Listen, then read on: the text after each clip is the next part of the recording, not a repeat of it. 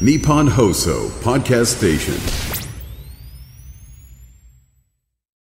11月30日木曜日。今日の天気は晴れ時々曇り。日本放送飯田浩二の OK 工事アップ朝6時を過ぎました。おはようございます。日本放送アナウンサーの飯田浩二です。おはようございます。日本放送アナウンサーの新業一華です。日本放送飯田浩二の OK 工事アップ。この後8時まで生放送です。えー、冒頭まず交通に関する情報が入ってきておりますが京王電鉄のホームページによりますと京王線、えー、北野駅での夜間作業遅れの影響で高畑不動駅と京王八王子駅、えー、それから北野駅と高尾駅の間の上下線現在運転を見合わせているということであります、えー、京王電鉄によりますと運転再開7時頃の見込みということをご利用の方ご注意くださいまあこの辺りから新宿に向かおうとするとじゃあ京王線止まってれば中央線使うかということになりますが、えー、ちょっとね、いろいろ混雑もしそうであります。えー、また、情報入り次第お伝えしてまいります。それから、ここのところ朝方は風が強いのかね。そうなんですよね。今朝もですね、沿岸部を中心に強風波浪注意報が出されていますね。ということでですね、あのー神奈川県の横須賀久里浜港と千葉の金谷港を結びます東京湾フェリー、はい、え強風の影響で始発から運航見合わせとなっておりますご利用の方ご注意くださいあれ昨日だか一昨日だかもね、えー、結運転あの欠航だというニュースが入ってきていたような気がしてこの時期ねちょっと風が強いのかもしれませんが、えー、これもまた情報入り次第お伝えしてまいります、はい、えー、そしてもうね、えー、後ほどニュースでも取り上げますけれども補正予算が成立をしたということで、えー、まああの国会もちょっとフェーズが変わって緩むぞという感じもありますが、そして明日からもう12月に入ると。で、えー、番組もですねあのちょっとと12月1日明日から、えー、来週1週間8日までの毎日こんな企画をお届けいたします。臨時国会いよいよ大詰め政党幹部が連日生出演と。えー、いうことで、まあ、これね、あの予算も通ったということになると、うん、じゃあこの先どうするか、ポスト岸田の動きなどなど、解散総選挙もどうなるのかと、えー、それからあの経済対策に効果はあるのかね、えー、さらにはね、今日の紙面なんかでは結構出ていますが、えー、大阪・関西万博はいよいよね、えー、500日を切るというところにもなりますんで、まあ、特に、特にね、えー、ここに関わるということになると、政府与党、さらには維新というところが注目されますが、が、えー、連日ですね、えー、政党幹部の方々に生登場していただいて解いていこうと、はい、えー、思っております。えー、明日12月1日金曜日は？自民党の平井拓也広報本部長。はいえー、そして来週ですね、12月4日月曜日は、日本維新の会馬場信之代表。12月5日火曜日は、国民民主党玉木雄一郎代表。12月6日水曜日、立憲民主党の泉健太代表。12月7日木曜日、公明党石井啓一幹事長。12月8日金曜日、日本共産党の小池晃書記局長とい。う皆さんご登場となります。えー、政党幹部の皆さんね、えー、大体7時過ぎから23分頃までの出演と、えー、いうことで、まあ、7時台の前半に出演ということありますんで、はい、えー、ぜひお楽しみいただければと思います。はい、えー、政党幹部の皆さんに直接こう聞いてみたいことなので、はい、ぜひありましたら番組までメール、もしくは X で、うん、えー、ハッシュタグ工事1242をつけてつぶやいていただければなと思います。はい。ね、あの、たっぷり時間いただいてますので、はい、えー時間を見つけてですね、あるいはタイミングを見てぶつけていこうと思いますんで、ぜひ聞いてみたいことなどなど、えー、お寄せいただければと思います。えー、臨時国会いよいよ大詰め政党幹部連日生出演、明日12月1日からスタートであります。ぜひお聞きください。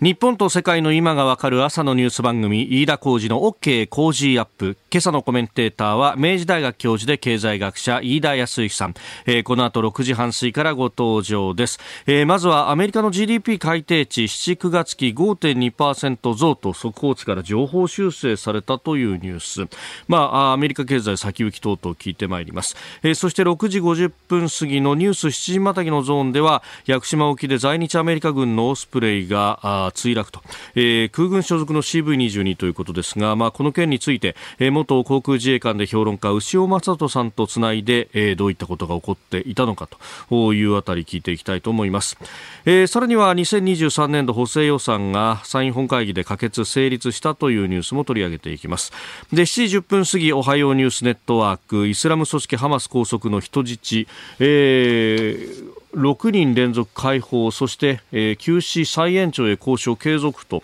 いうことが入ってまいりました、えー、このゾーンは慶應義塾大学教授で中東研究者の田中光一郎さんとつないでまた掘り下げてまいります。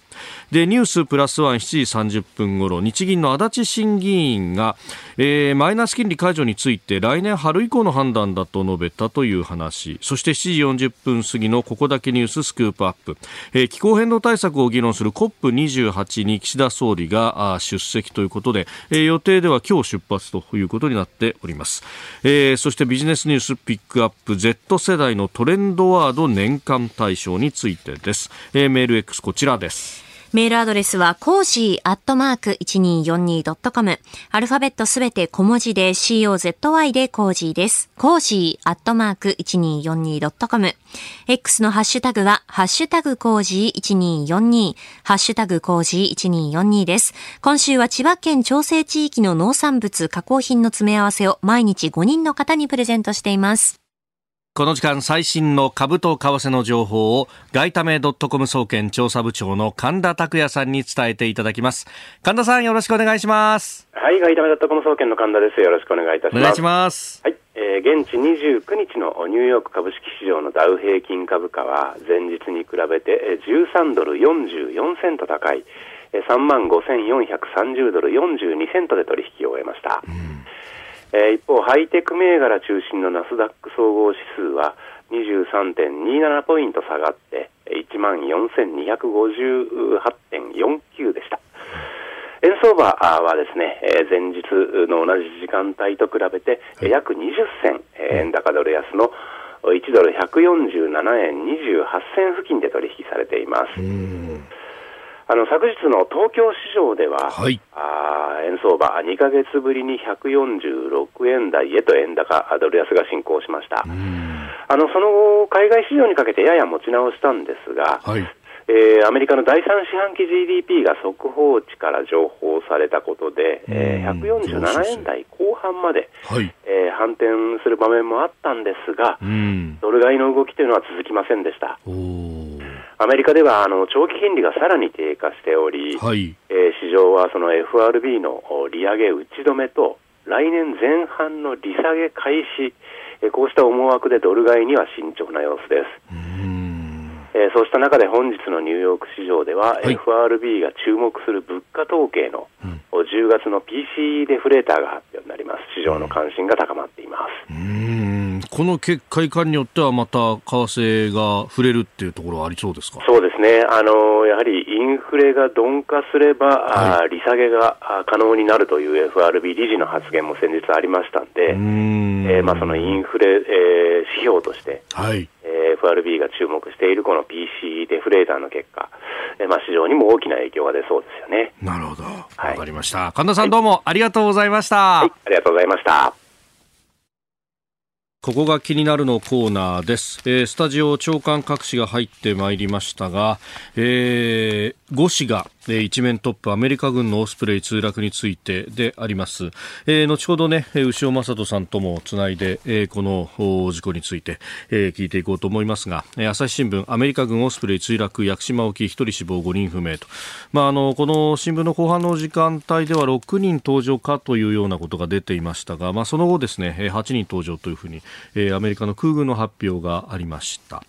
えー、オスプレイ死亡事故国内初、えー、それから読売新聞、えー、米軍オスプレイ墜落か屋久島沖1人死亡5人不明、えー、毎日新聞。米軍オスプレイ墜落6人登場。1人死亡屋久島沖、えー、それから産経新聞。米軍オスプレイ墜落屋久島沖発見の1人死亡。6人登場、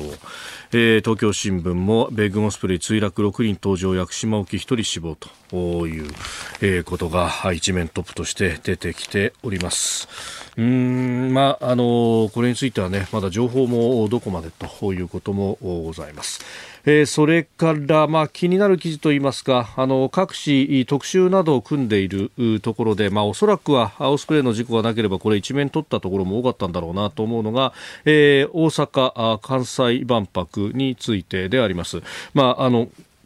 開幕まで500日を切るというタイミングでありますので、まあ、その辺でというところです、えー、朝日の方の記事は万博遅すぎた首相の期間維新が停止を重い置き土産と、えー、いうことで、まあ、このパビリオンのね、えー、建設が遅れているであるとか、えー、あるいは建設費の高騰が続いているであるとか、まあ、その先、えー、このアクセスの部分で、じゃあ終わった後、どのぐらい需要があるんだとかとか、まあ、いろんなことが出てきているというところで、えー、あります。えー、そして、まああのー、もう一つ気になる記事、まあ、国会についてというのがね、こういろいろ出てきております。まあ、予算が昨日成立したというところでありましたが、まあ、一方でですね、あのー、来日中のベトナムの国家主席の演説というのも昨日あったということであります。まあ、この演説の中でですね、日本とまあベトナムの連携、まあ、特に海洋をめぐってのこの安全保障に関してというところも、えー連携していくんだということが出てきております。で、まあ、このベトナムをはじめとした南シナ海の国々との連携というのも非常にこう大事になってくると、えいうことは、まあ、いろんなところで言われておりますけれども、特にですね、まあ、あの日本との間で、えー、言うと、戦略的、いや、ごめんなさい、包括的戦略的パートナーシップに、えー、格上げをするという、まあ、関係も強化するということで、まあ、これに関して、えー、両国が緊密に結びつき、地域と世界の平和と安定に貢献したいというふうにに強調したということであります。まあ、このね、えー、議会での演説というものは、うん相手の、まあ、あ接遇という意味でも非常に高いレベルでやるというところでもありますし、もともとこの海洋の安全保障に関して言えば、あ海上保安庁などが、えー、能力構築の支援というものをこう地道にずっと続けてきているというところもありますし、まあ、あの去年、今年あたりは、えー、海上自衛隊の艦艇の、ね、寄港するというようなこと確かあの、えー、ヘリ搭載型の護衛艦、まあ、あのパッと見た感じは空母のように見える、えー、出雲という船も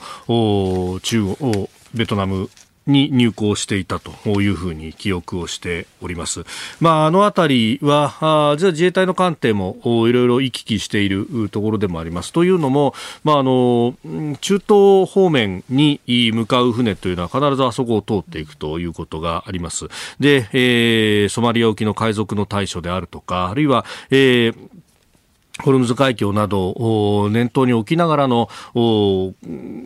商船の保護というようなオペレーションもやっている。まあ、その最さなかで、えー、行き帰りのところでですね、まあ、いろんな交流をしたりとかっていうのは、えー、やっているところでありますんで、まあ、こうしたことをこう結びつきを強めていくということは、まあ、大事になってくるというところだろうと思います。ここが気になるでした。この時間からコメンテーターの方々ご登場です。えー、今朝は明治大学教授で経済学者飯田康之さんです。おはようございます。おはようございます。よろしくお願いします。さあ、まずこの時間取り上げるニュース、アメリカの GDP の改定値が出てきました。7、9月期5.2%増と、えー、速報値から情報修正されたということなんですが。はい。えー、速報値に比べて、はい、設備投資の伸びが大きかったあということで、今回の情報修正、これを受けて、まあ、アメリカの景況感について、はい、まあ、かなり、まあ、このまま、まあ、正直言うと、いい状態が続きすぎて、謎だと言われていたのに、ちょっと陰りが見えてきた。で、えー、それに対してまた GDP 情報修正で、はい、おや、またもう少し景気持つのかということで、うん、まあ、あの、アメリカの景気については、不透明感っていうと、うん、えー、悪い時に使う表現なんですけれども、はい、やや高めのゾーンで不透明感がある状態が続いているんですね。で、えー、これアメリカの、まあ、あこの、ここまでの物価の動向を見ているとですね、はい、この物価上昇率についても、一時期の7%、8%前年比という状況は、まあ、完全に収束したと。で、えー、ここから少し、えー、まあ、状況、変わってくる局面だと思います。うん。まあね、あの、これだけ利上げを続けてきたんで、減速しないはずはないのにっていうのがずっと言われてきてますけど、はい、やっぱこれ、だんだん効いてきたってことなんですか？そうですね。えー、もともとですね、えー、この、今回の需要拡大って、はい、えー、コロナ関連のベントアップ需要、つまりコロナ時に消費をしなかった分が、えー、帰ってきた。というところで拡大をし始めて、で、景気拡大をすると、今回の場合、顕著に、まあ、あの、現場の労働者、あの、はい、人手不足感が強まって、で、えー、それによって、比較的低所得の人の収入が上がる。そうすると、収入があまり高くない人って、使う割合が多いんですよ。必要なもんばっかり、今までお金が足りなかったっていう状態なので、はい、もらうと使うんですね。それがまた景気を押し上げる、うん、という効果があったんですけれども、はい、この循環が一巡したんではないかと。じゃあアメリカはそろそろ、えー、リセッション、不況入りかと言われるとですね、はい、これ、えー、来年のた、えー、うちに高い確率で、えー、アメリカ不況に陥るんじゃないかというふうに言われてるんですが、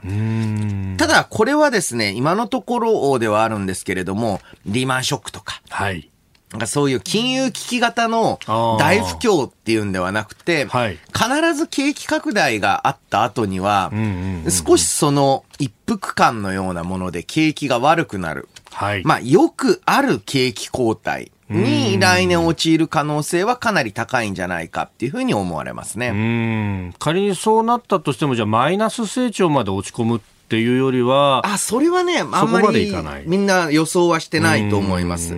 ですから、えー、ちょっと好調すぎたので、はい、まあ、大体景気が拡大する期間の半分ぐらい、えー、景気があ縮小する期間ってあるんですけれども、まあ、だから、まあ、1年、2年、はい、えー、景気後退にはなるのかなと。だから、あそれに合わせて、ここが不思議なところで、はい、利上げが打ち止めになるので、え株については強気でいくっていう人も出てくるわけですよね。そこら辺のバランスが、うまく働くっていうのがこの自由経済のいいところではあります。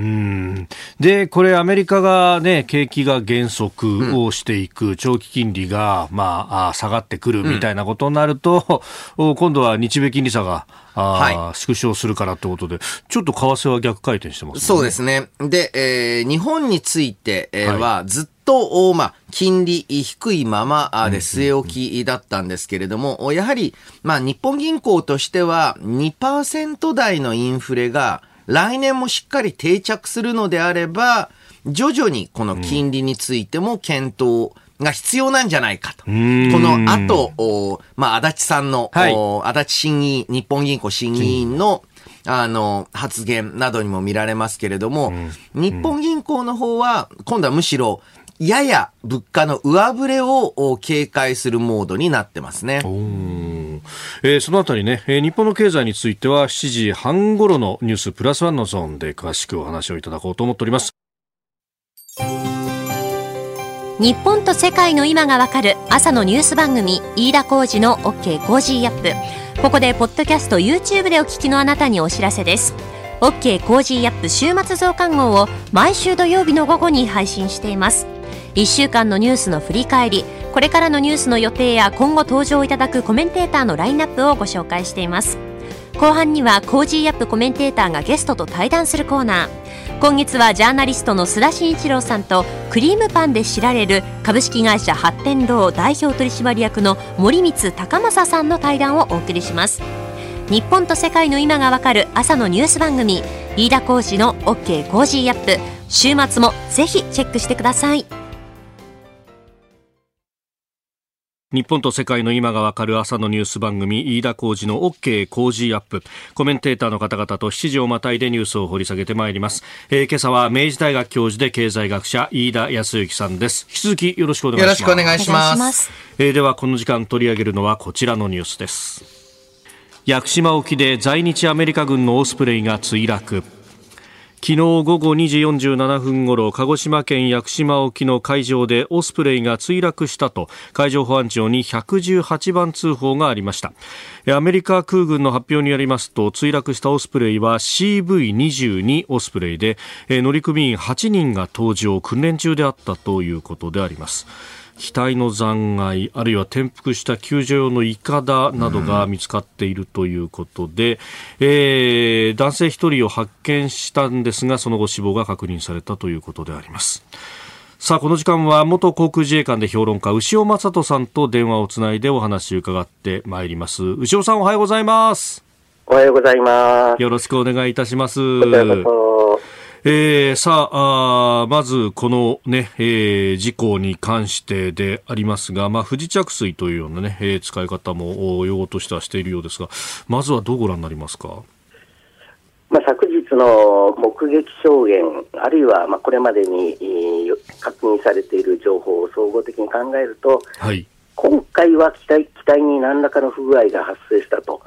つまりパイロットのミスであるとか、はい、あるいはあの不可抗力のようなあのものではないと。いうふうに考えるべきだと思います。うん。あこれ、あの岩国からあ出発して、えー、沖縄の嘉手納に向かうところ、まあ、屋久島に緊急着陸を要請してたというような報道もありますね。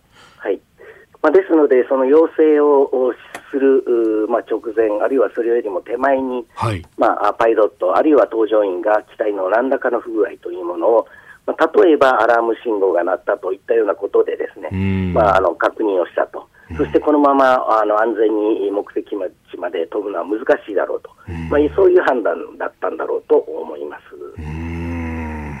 まあね、そうするとまたね、えー、安全性というようなことはこれ取り沙汰されてきますけれども、そのあたりっていうのは、これでも他の機体と比べて顕著に違うというわけではなかったわけですかね。そうですね。あの、まあ、実はあの、まあ、あの、年配の方は特に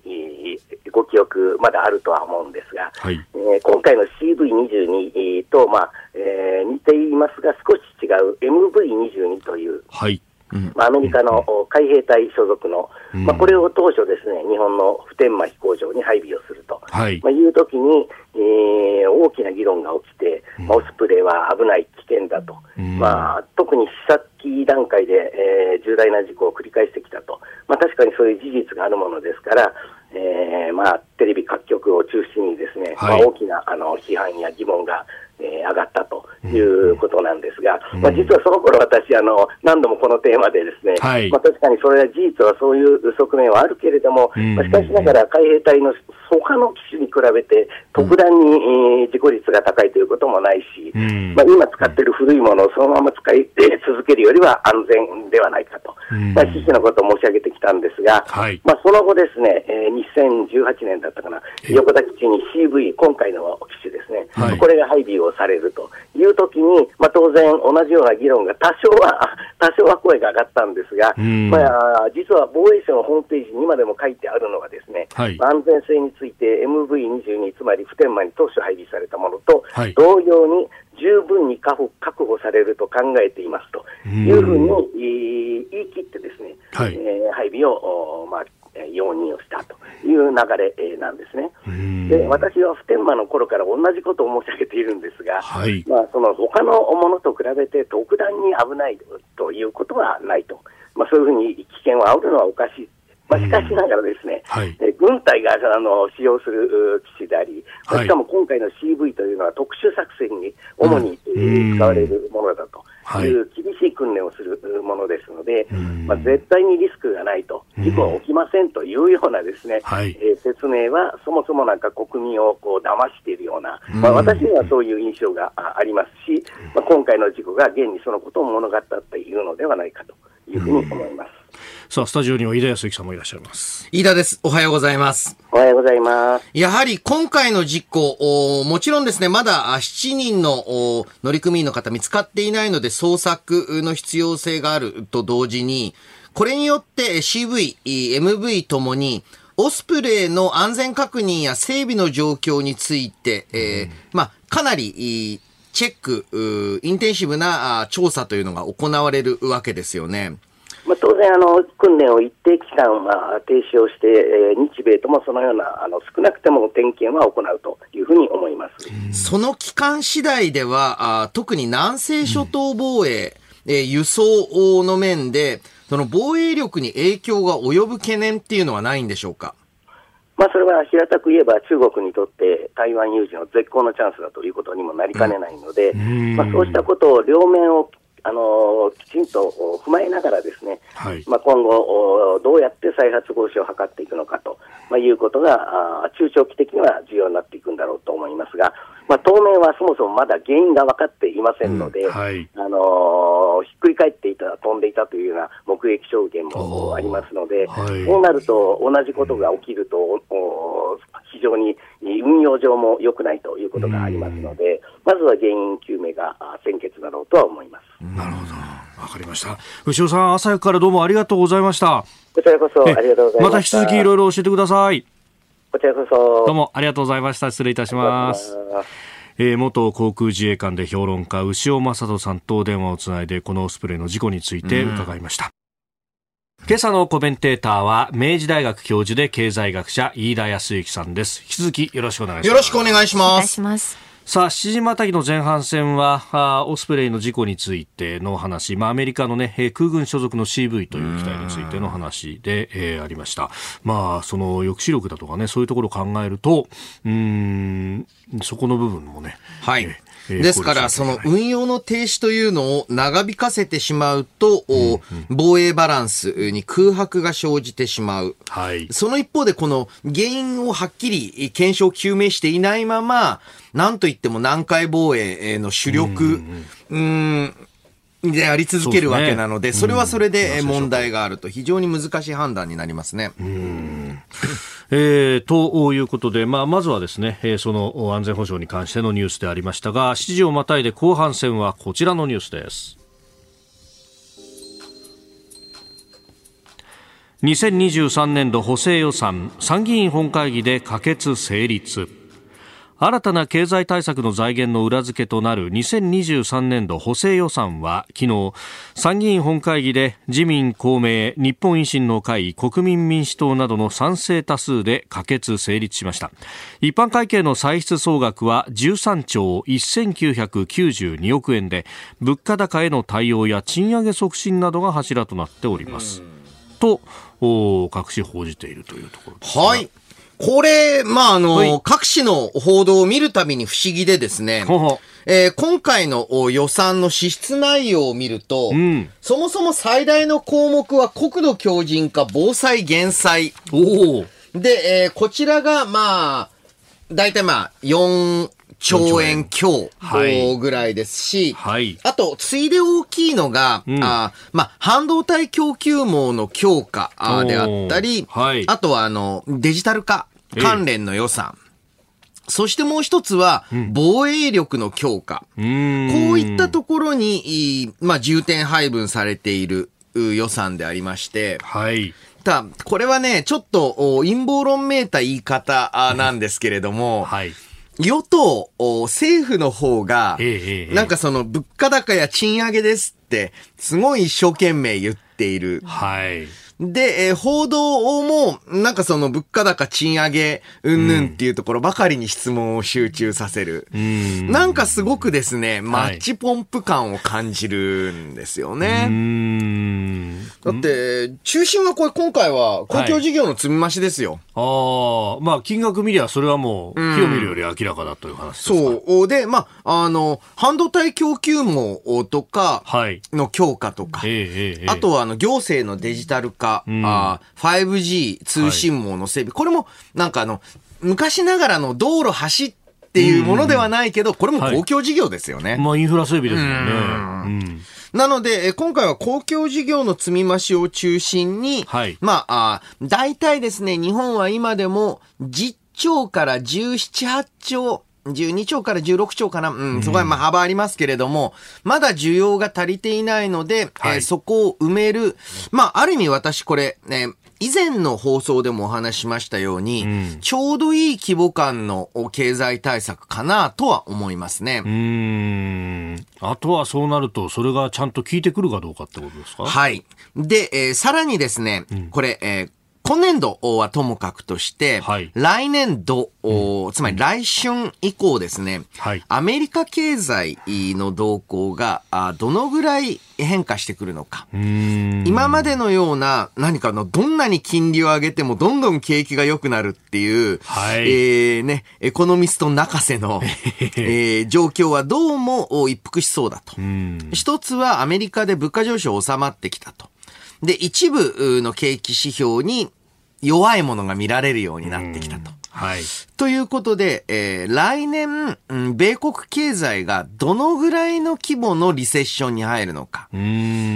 ん私自身はむしろ来年のアメリカ経済については、はい、リセッション入りかどうかっていう議論よりは、どっちかというと、どのぐらいの規模のリセッションになる、つまり不景気になるのかを議論、えー、予想しておく状況だと思います。もしアメリカが大幅な、えー需要不足、景気の縮減に見舞われるようであれば、うんうんうん、来年も結構大きな予算、えー、補正で必要だと思いますし、そうでないならば、来年は、えー、久々に、まあもちろん足りない部分、必要な部分を補いながらも、えー、そこまで大きな強い財政政策を必要としない局面になるかもしれない。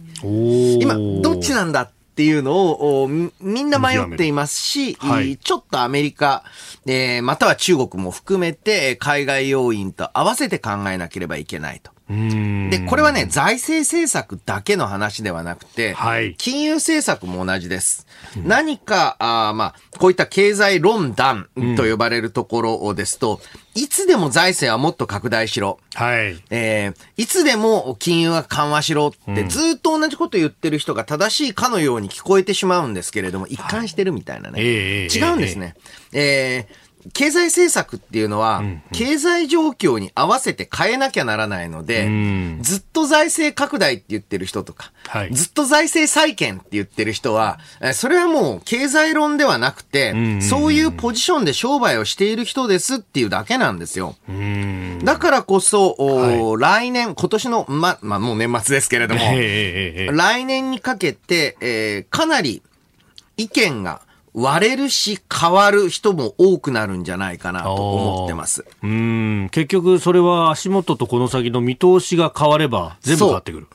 需要が、あまあ、供給能力、はい、生産する力、日本の、まあ、潜在的な能力よりも、需要が上回ってきたら、私、ちょっと上回ってた方がいいですよっていうふうに言ってるんですけれども、はい、えー、その、過剰さがどこまで許容できるのか、維持できるのかっていう観点から、ちょっと問題をね、考えていく必要があるので、結構ね、微妙な、はい、えー、今までみたいにね、もうとにかくもう財政出せ。えー、需要喚起しろ需要喚起しろ。金、えー、金利はとにかく低く抑えろ。っていう局面、まだその局面だと私思ってますけれども、来年度以降変わる可能性は低くないと思ってます。うん。そこでまた財政出すとインフレがポーンと上がっちゃうぞみたいなことにもなりあとそういう状況ですと、えやっぱりですね、財政を出すってことは何かが犠牲になります。何かに使えないってことになるんですね。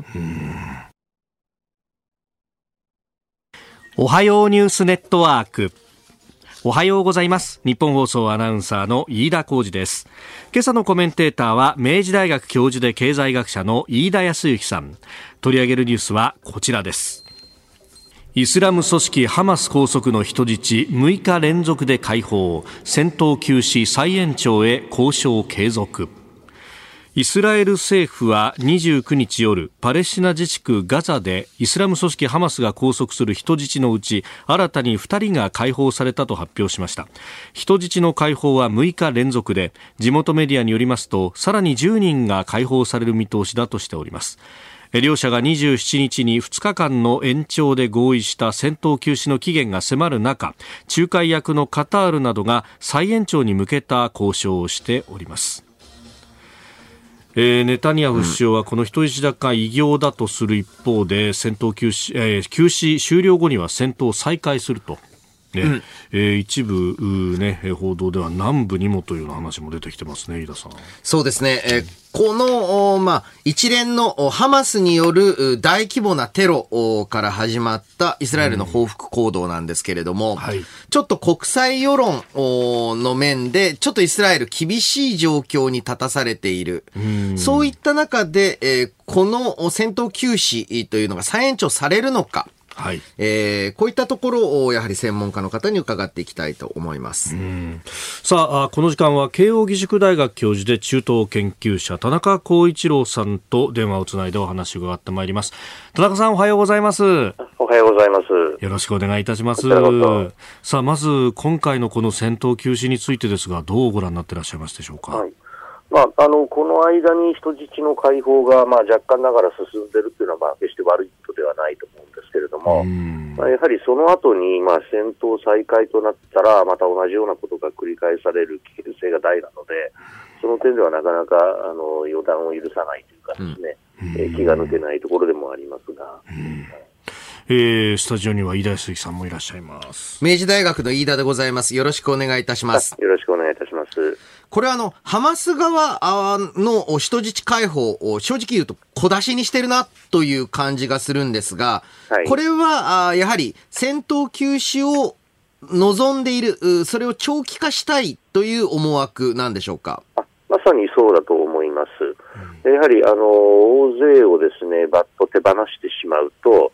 彼らの交渉カードがなくなってしまいますので、まあ、できるだけこれはあの、えーと、その戦闘停止を、えー、長引かせるための、あるいは延長させていくための、えー、戦術であることは間違いないですね。一方で、えー、やはりですね、え国際的だといいますか、海外、そして日本国内のメディアを見ていると、その、えー、イスラエル側に厳しいもの、批判的なものというのが増えている状況です。はい、この人質解放と戦闘休止以降に、再度軍事作戦、えー、テロ対策を強化していくとなると、なかなか、えー、イスラエル自体の、え、国際的なあ孤立も懸念される状況ですけれども、そのあたりイスラエルどのように考えているんでしょうか？そうですね、まあ、彼らからすると、テロ相当は当然の権利であると、うん、またまあ自衛の権利ということにも非常にこだわっていますけれども、なので、えーまあ、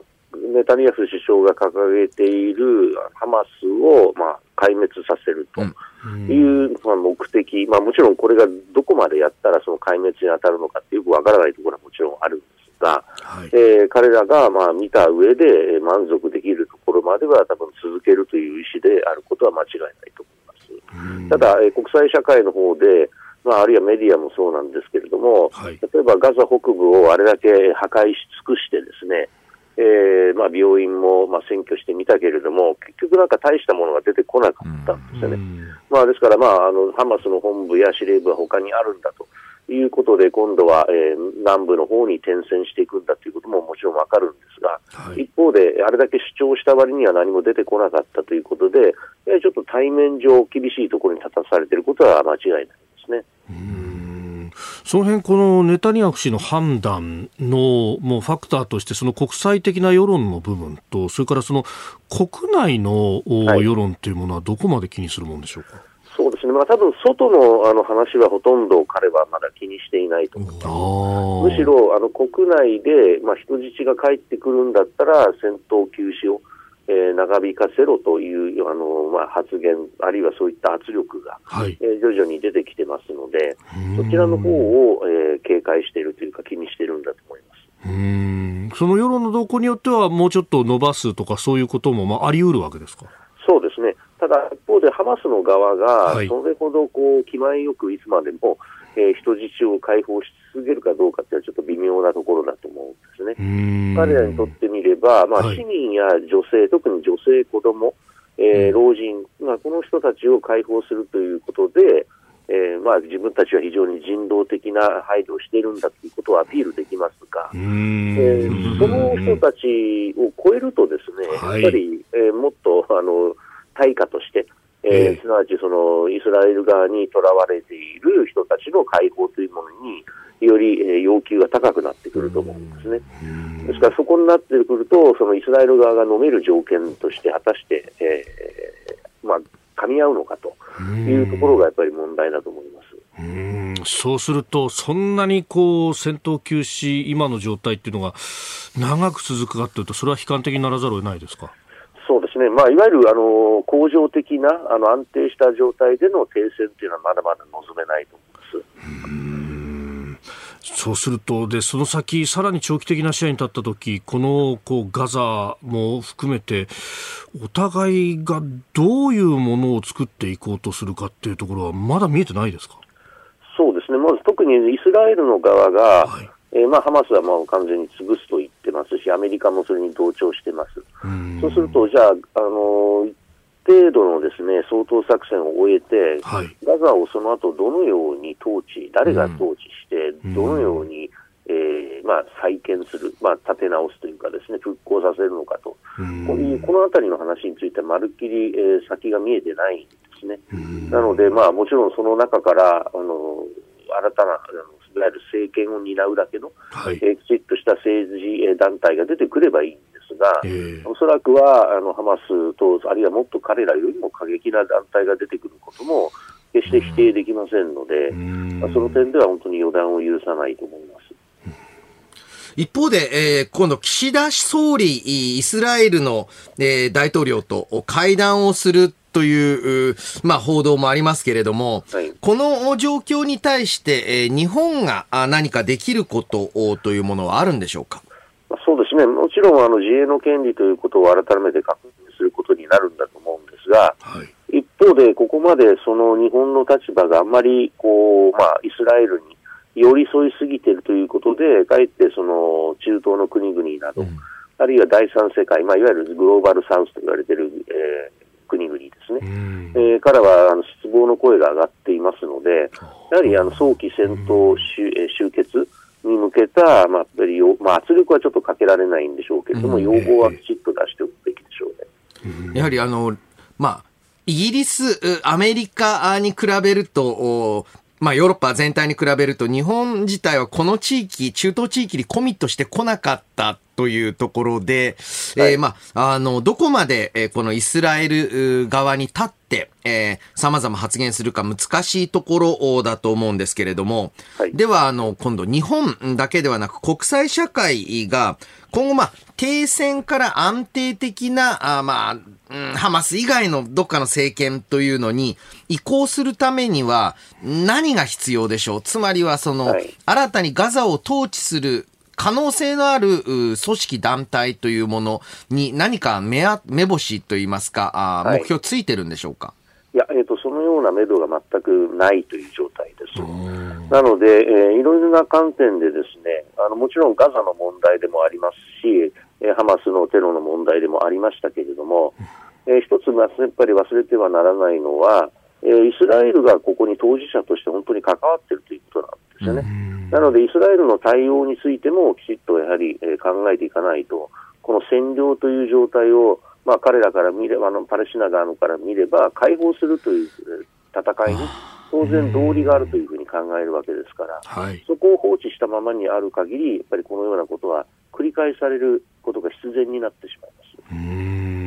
これは自治政府の力のなさとか、そういうのも関係してきますか？もちろんそうが、あの自治政府に力がないのは、これもある意味で、イスラエル側が、その、はい、えー、なんていうんでしょうかね、えー、権威を認めない、あるいはそれが権威が、その、えーとえーと、つけられないような、構築できないような状態を、まあ、イスラエルが作り出しているということもまたあります、ね、ある時期まではハマスをそのために使ってた部分もあったわけですもんね。うそうですね、はい。うん。いや、国際社会としての関わりも非常に難しいということが分かります。田中さん、本当、あの、朝早くからどうもありがとうございました。ありがとうございました。またいろいろ教えていただければと思いますので、よろしくお願いします。ありがとうございました。はい、失礼いたします。失礼します。えー、慶應義塾大学教授で中東研究者田中光一郎さんにお話を伺いましたイスラエルハマスの情勢でありました、えー、以上おはようニュースネットワークでしたさあ、そしてここで番組からのお知らせです。飯田浩二の OK 工事アップは12月11日月曜日からの1週間特別企画をお送りします。岸田政権の経済政策からパレスチナ情勢まで徹底解説激論ダブルコメンテーターウィーク毎日6時台から2人のコメンテーターが生登場。政治経済から外交安全保障までニュースを徹底解説。生激論を繰り広げる。まず初日12月11日月曜日のコメンテーターは評論家宮崎哲也とエコノミスト片岡剛志日本経済が本格的に復活するために何が必要か徹底議論します。12月12日火曜日のコメンテーターは経済ジャーナリスト須田慎一郎と自民党参議院議員青山茂春ズバリポスト岸田の動きはあるのか？須田慎一郎が青山茂春に迫る。12月13日水曜日のコメンテーターは？数量政策学者高橋洋一と外交評論家三宅邦彦。国際情勢と経済が大きく動いた2023年。財務省と外務省の元官僚2人が来年を大予測します。12月14日木曜日のコメンテーターは？ジャーナリスト峰村健二と軍事評論家小泉悠連携を強化し国際秩序に挑戦する中ロの狙いとは？中国の核戦力の実態にも迫ります。最終日12月15日金曜日のコメンテーターは？経済学者飯田康之と経済アナリスト馬淵真理子経済とマーケットのプロフェッショナルが来年の日本の景気と株式市場の動きを読む。ということで飯田さん。よろしくお願いします、はい、よろしくお願いいたします。来週は金曜日であります。締めくくっていただきます、はい、スペシャルウィークを。はい、はい、もう15日まで来るとね、いよいよ迫ってくるというそうそうそう。そしてですね、はい、めちゃ経済系が多いのでちょっとねまた変わった切り口を提供できればなと思います、よろしくお願いし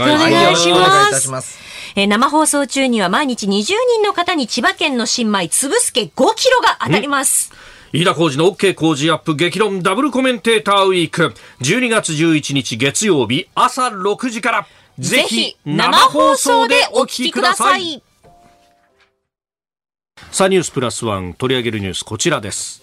日銀の足立審議員マイナス金利解除について来年春以降の判断と述べる。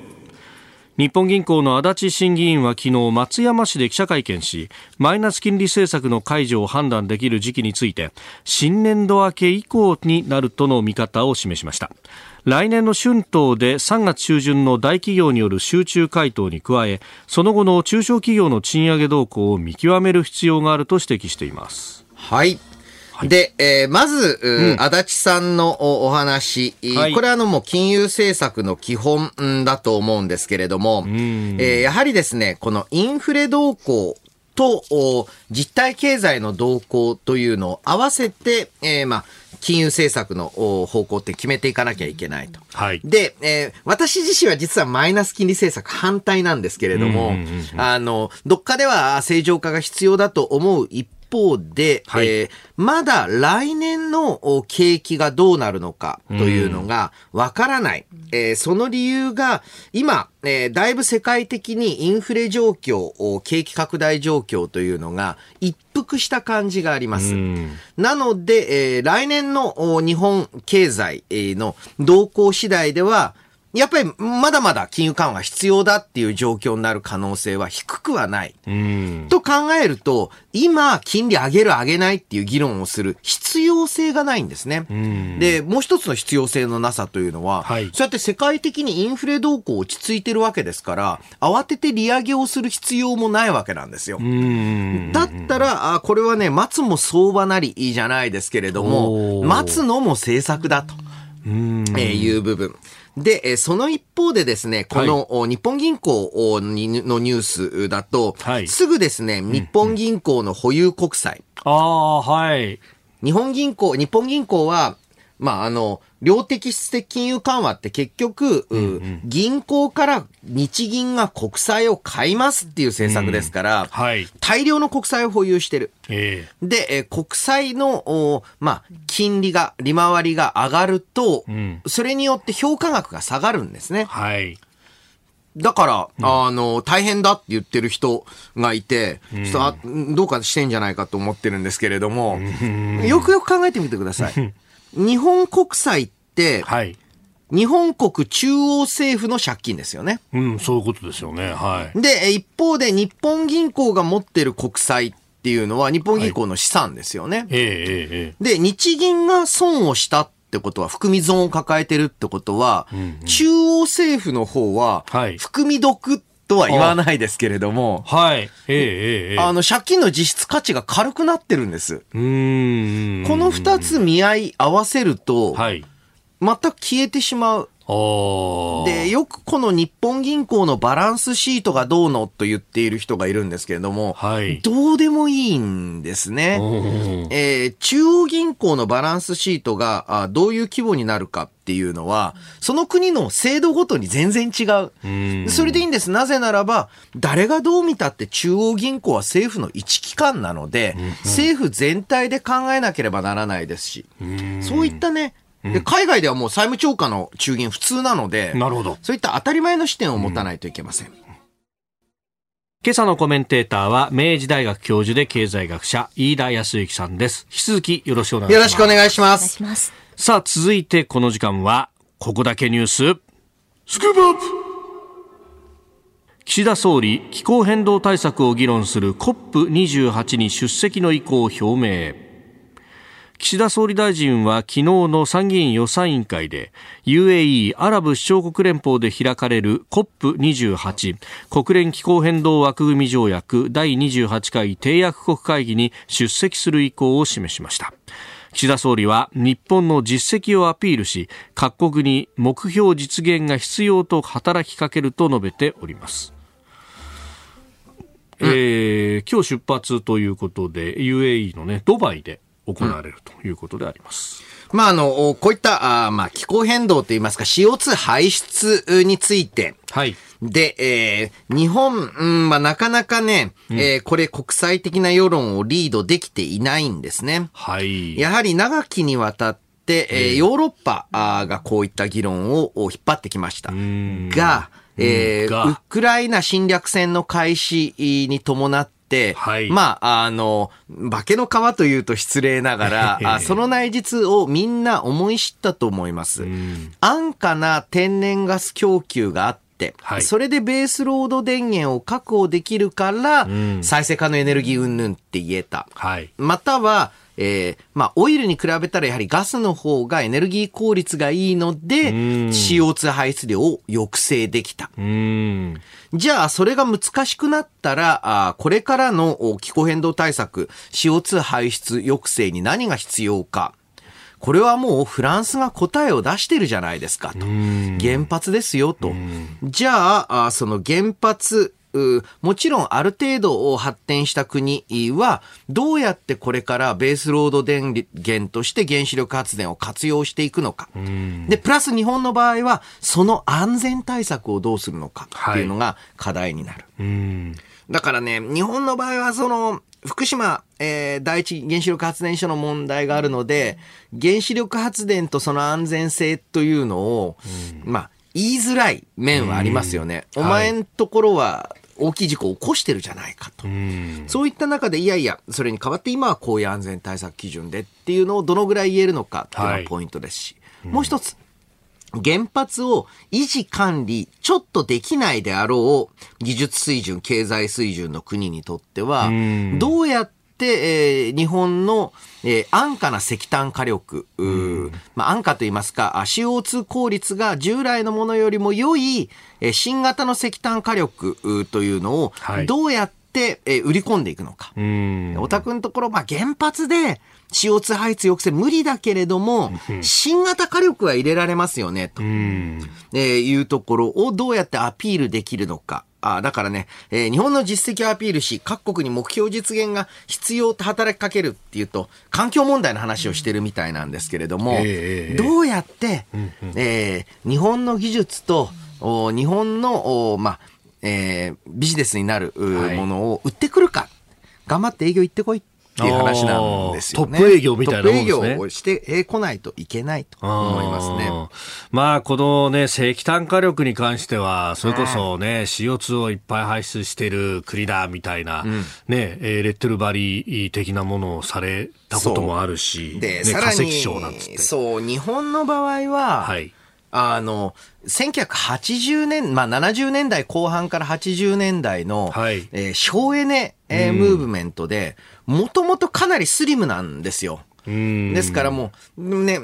贅肉つきまくっちゃってるところがダイエットしなさい。はい、体重を5キロ減らせなさいっていうのは、わね、ちょっと頑張って運動しなさいとか、ね、すればいいんですけれども、もともと痩せてる日本に、あと5キロ痩せなさいっていう数値目標を立てられる。でもそれも結構、まあ、ちょっと、えー、原発停止期間は厳しかったですけれども、はい、それもかなり達成してきているという意味では、まあ、すごいっちゃすごいんですよ、日本のエネルギー効率っていうのは。だからここの部分をね、でもやっぱりそのロシアによるウクライナ侵略があって、うん、でもう背に腹は変えられないって言ったあのドイツですら石炭火力を動かすみたいなことになってきてそうなんです。あの本当ね、昔、石炭を使うっていうことそのものが環境への負荷だみたいなこと言った人たちは、どうどの面下げてって言うんですけど。これがね、うん、えー、ヨーロッパ伝統のやはり訂正する力、または、はい、えー、昨日のことは、そんな昔のことは覚えてないと。あ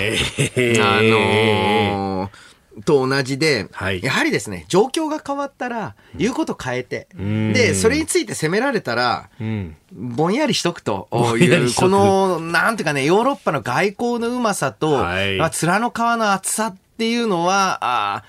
大したもんだなと。もうさすがに何百年、うん、あの中で小国分類してる中で、はい、外交と時にはホットウォーを繰り返してきた国だけのことはあると。思いますね。うん。まあまあ、それを考えると、もうざっくり割り切って日本はもうビジネスチャンスだと思わない。それをそう思うしかないと思います。うん。あとは、ただその石炭火力の新しいやつっていうのは、コスト面でどうかってところですか、はい、コストは高いです。なので、えー、それをどうやってこれ今後、プラントの数が増えていくと、学習効果働きますので、はい、作れば作るほど新設に向けた技術力が上がっていく。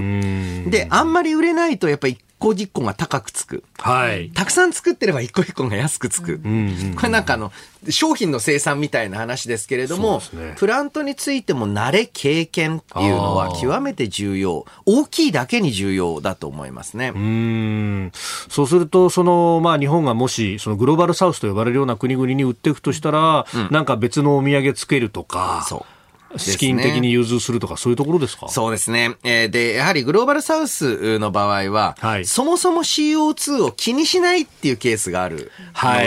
えー、要はその新型云々じゃなくて、バカスカコール、出していい、あの、CO2 出していいから、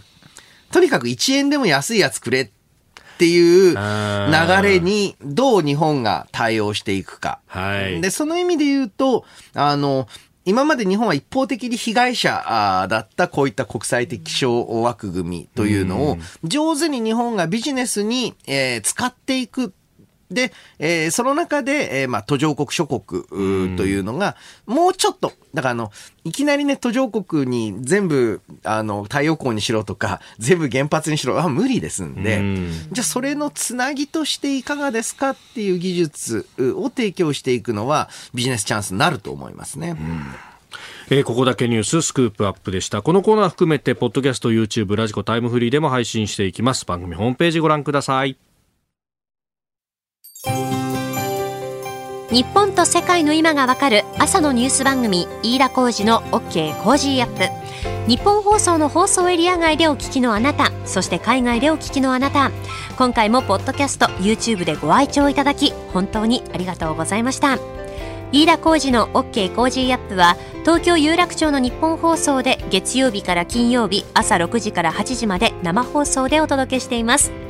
番組ホームページでは登場いただくコメンテーターのラインナップや放送内容の原稿化された記事など情報盛りだくさんです。また公式 X では平日は毎日最新情報を配信中です。ぜひチェックしてみてください。そしてもう一つ飯田浩二アナウンサーが夕刊富士でコラムを連載中。飯田浩二のそこまで言うか毎週火曜日の紙面もぜひご覧ください。日本と世界の今がわかる朝のニュース番組飯田浩司の OK コージーアップ。忙しい朝そして移動中ニュースを少し深く知りたい時ぜひ AM、FM、ラジコはもちろんニッポン放送のポッドキャスト YouTube でチェックしてください。